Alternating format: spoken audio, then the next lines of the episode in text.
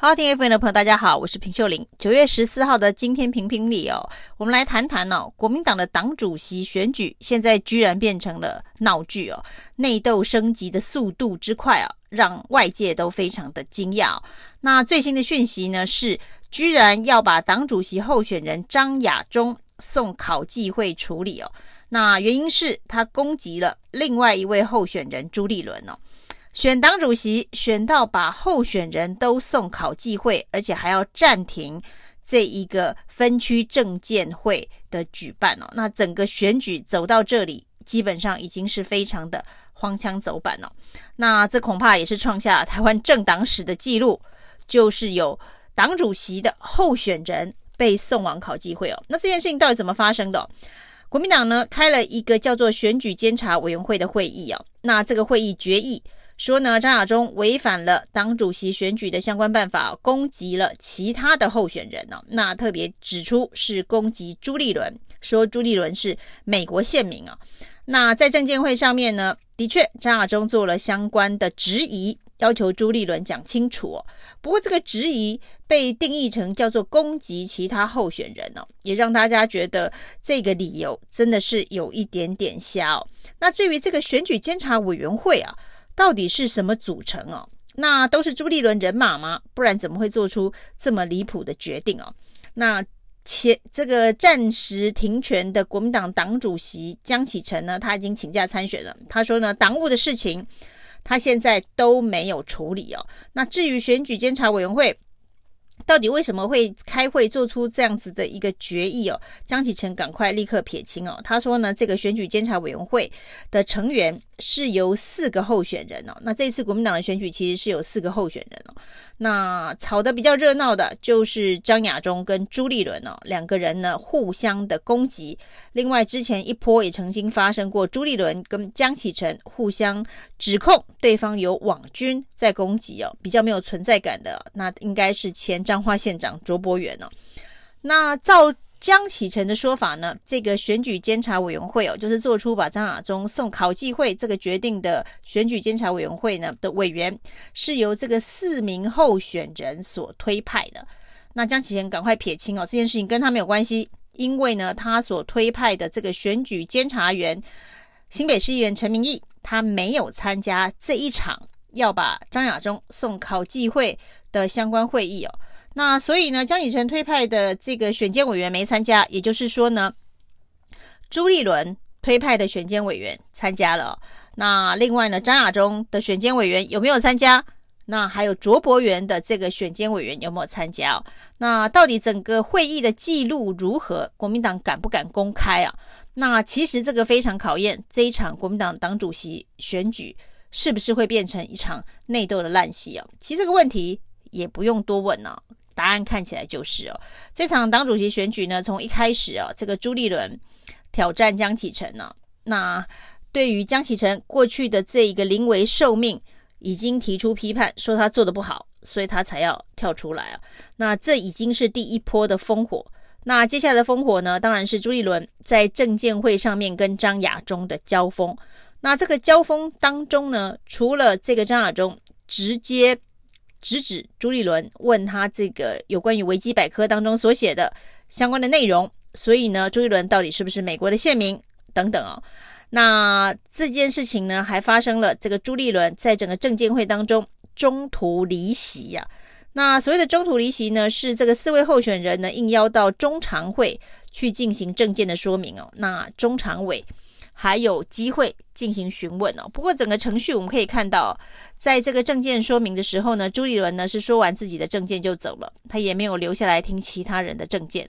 那在中常委的这问答的部分呢，他也是呢被这个问完之后呢，他也走了，他也没听其他人的这一个询问哦。那在朱立伦的这个询答之后呢，下一个登场的是张亚中哦，张亚中立刻就抓住这一点攻击朱立伦了，不尊重其他的候选人。这件事情呢，这个延烧越演越烈哦。那包括了朱立伦的人格特质，包括了朱立伦怎么可以这一个早退等等哦，对朱立伦不利的网络风向哦，其实呢，在这个辩论会之后，在网络上面就是张亚中的声量是一直一直独秀哦。那再加上这个朱立伦所谓的中途离席事件哦，那整个事件对朱立伦行事显得非常的不利。那在朱立伦行事显得不利的状态之下，居然把他因为攻击朱立伦送考纪会处理，而接下来的几场的所谓的分区政见会哦，就是接下来的北北基宜的分区政见会，居然就先停办，说要等调查清楚张亚中到底有没有攻击朱立伦呢、哦？对于政党来讲哦，选党主席是何等大事哦，这么姿势体大的事情，怎么到了国民党的这个选举哦，感觉就像是一场闹剧哦，难怪呢。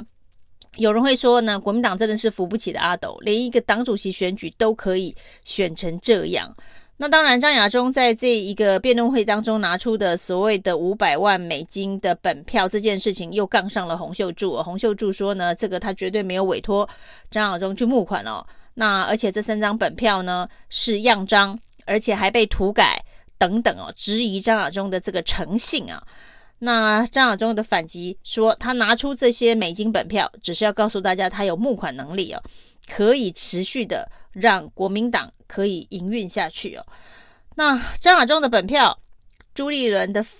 的这个中途离席，然后呢，卓伯源没有存在感，那江启臣现任主席呢请假参选，那也引发了一连串的这个风波、哦。这一场党主席选举，包括了他们的诉求，其实很多人都不看好。但是呢，现在已经搞到有候选人要被送考纪会了，所以还要继续选下去嘛？照现在的这一个程序继续选下去哦，不管是谁当选了党主席哦，之前当然是朱立伦的这个赢面比较大，但是呢，经过了所谓的中途离席风波，经过了这个朱立伦呢这一个。不晓得是不是他要求哦，极有可能是他要求，等于是说他被张亚中给激怒了，那要求要把张亚中送考纪会这件事情哦，那对于朱立伦选情其实是投下了大大的变数、哦。那之前大家一面看好朱立伦呢，可以再回到国民党担任党主席哦，那也许还有机会把自己呢也送上二零二四总统大选的舞台。但是这一切呢，看来这个起手式啊，就已经是荒腔走板了。朱立伦想要再重回二零二四的战场，看来是越来越难哦。他现在呢，离二零二四那张门票可以说是越来越远。那他离二零二四的门票越来越远，似乎呢，也因为党主席选举的这种种的纷争哦，选后呢，不管谁当党主席哦，恐怕国民党是难逃分裂。那如果国民党难逃分裂，接下来的二零二二这场选举，二零二四这场选举哦，在旁边笑得最开心的应该就是民进党。所以民进党真的是什么招都不用出啊，只要等国民党自己失误，自己内乱，自己内斗哦，就可以在选举当中获胜哦。国民党永远学不会如何成为一个有战斗力的政党，那成为一个可以值得人民信赖监督执政党的有力在野党哦，执政党做不好，在野党也做不了。那甚至呢，一个正常的政党，好像呢，国民党连这一点点的政治本事都没有。所以未来台湾的这个在野监督力量要寄望哪一个政党，或者是呢，国民党呢在分裂之后哦。那可以进行重生哦，我觉得这个对台湾来讲都是一个非常非常大的挑战哦。以上是今天的评评理，谢谢收听。谢谢收听，请继续关注好好听 F M， 并分享给您的好朋友。